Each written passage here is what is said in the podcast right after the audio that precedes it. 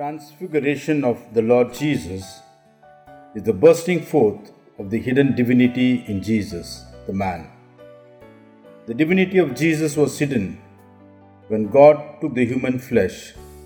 The divinity of Jesus was hidden from our human eyes when Jesus worked in the carpenter's shop. The divinity of Jesus was hidden from his apostles' gaze when he walked with them and worked miracles among them.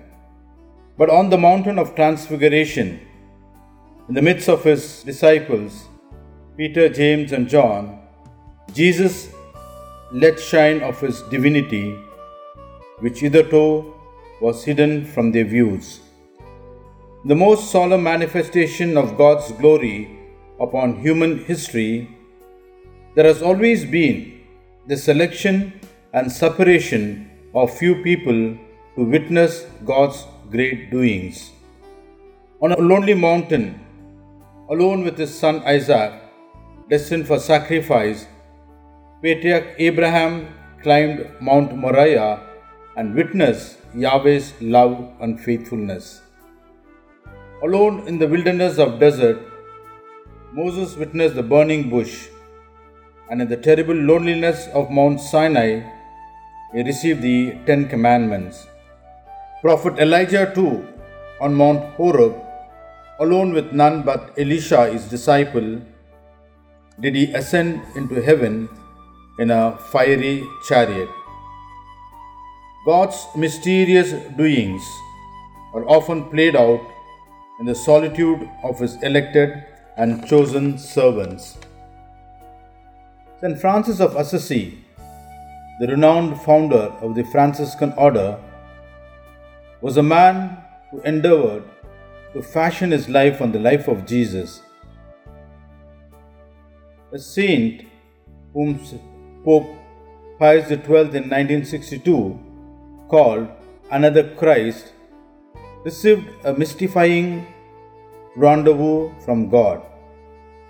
In a rare mystical vision, St. Francis of Assisi a saint after the heart of Jesus, received the stigmata, the five wounds of Christ on his body when he was praying on a mountain in 1224. These wounds emanated from a vision of a seraph in the form of a cross and consisted of the nail marks and a gash in the side of his chest. These marks called the stigmata remained until his death two years later. The stigmata of St. Francis, which he received when he was praying on a remote mountain called Mount Alverna, when he had gone on the mountain to pray along with two brothers, one being Leo.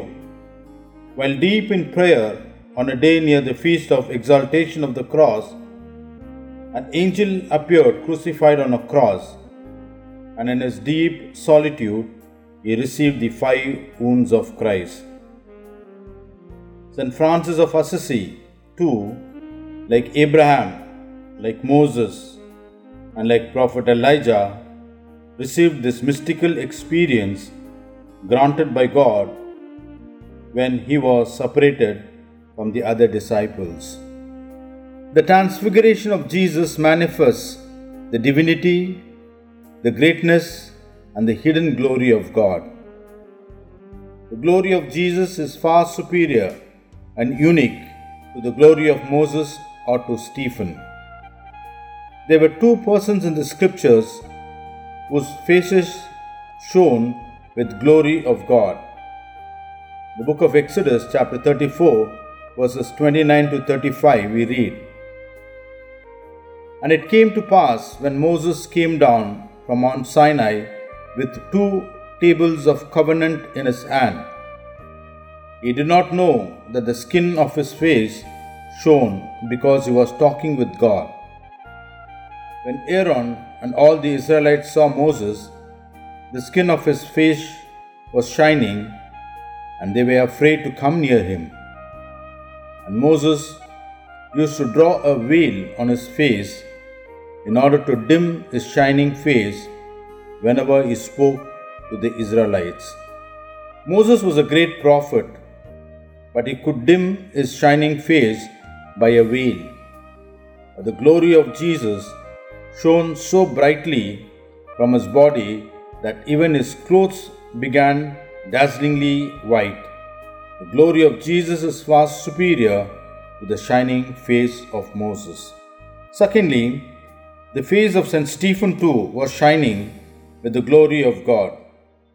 In Acts of the Apostles, chapter 6, verses 15, we read After the arrest of St. Stephen, when the council members saw the face of St. Stephen intently, his face was like the face of an angel. The dazzling glory reflected on the face of Moses and on that of Stephen were the borrowed glory of God.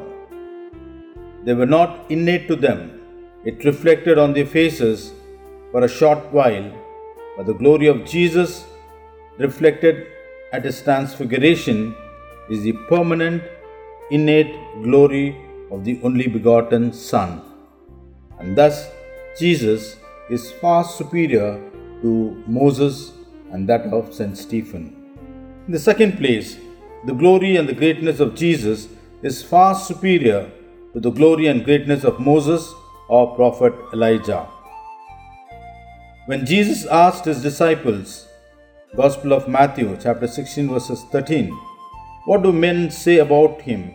They said, Some say John the Baptist, but others Elijah, and still others Jeremiah or one of the prophets. At the Transfiguration, Jesus showed his divinity by summoning Moses, the great Hebrew lawgiver, and prophet Elijah, the great prophet. If he could summon Moses and Elijah at his transfiguration, he is far superior to them, and they are all his servants.